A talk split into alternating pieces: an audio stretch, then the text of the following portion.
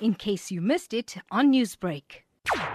On the 30th of January, I was informed via email from the HR who had forwarded an email from the Department of Health stating that we would not be getting paid by the end of this month. The community service doctors at my hospital, they had already been panicking about it.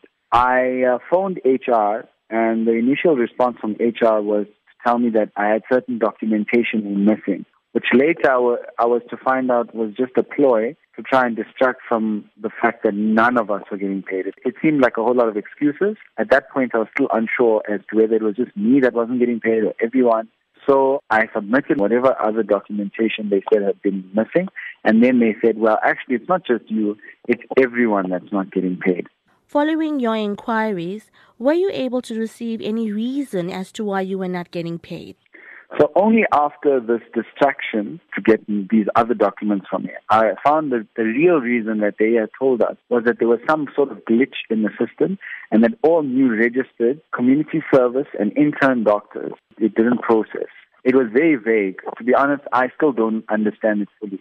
I don't think, I think if you ask any of us, none of us truly understand what the actual issue was.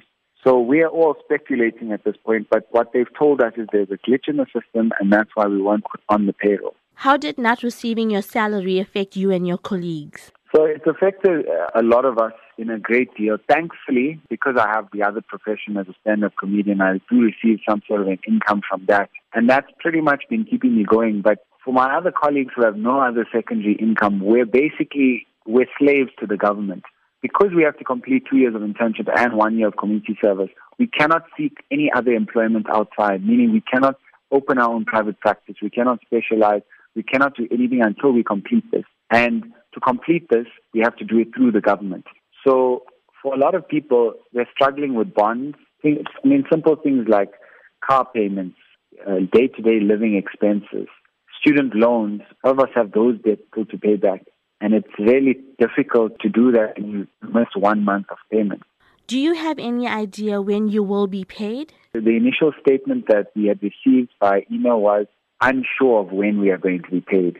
On Friday, the MEC of Health sent someone, a representative from the department. There was a whole lot of apologies and excuses made, but the plan was that we were supposed to be receiving our money on the 4th of February. None of us have received our money that I know a date was now extended to the 7th. I truly doubt that we're going to be paid by the 7th. Newsbreak, Lotus FM, powered by SABC News.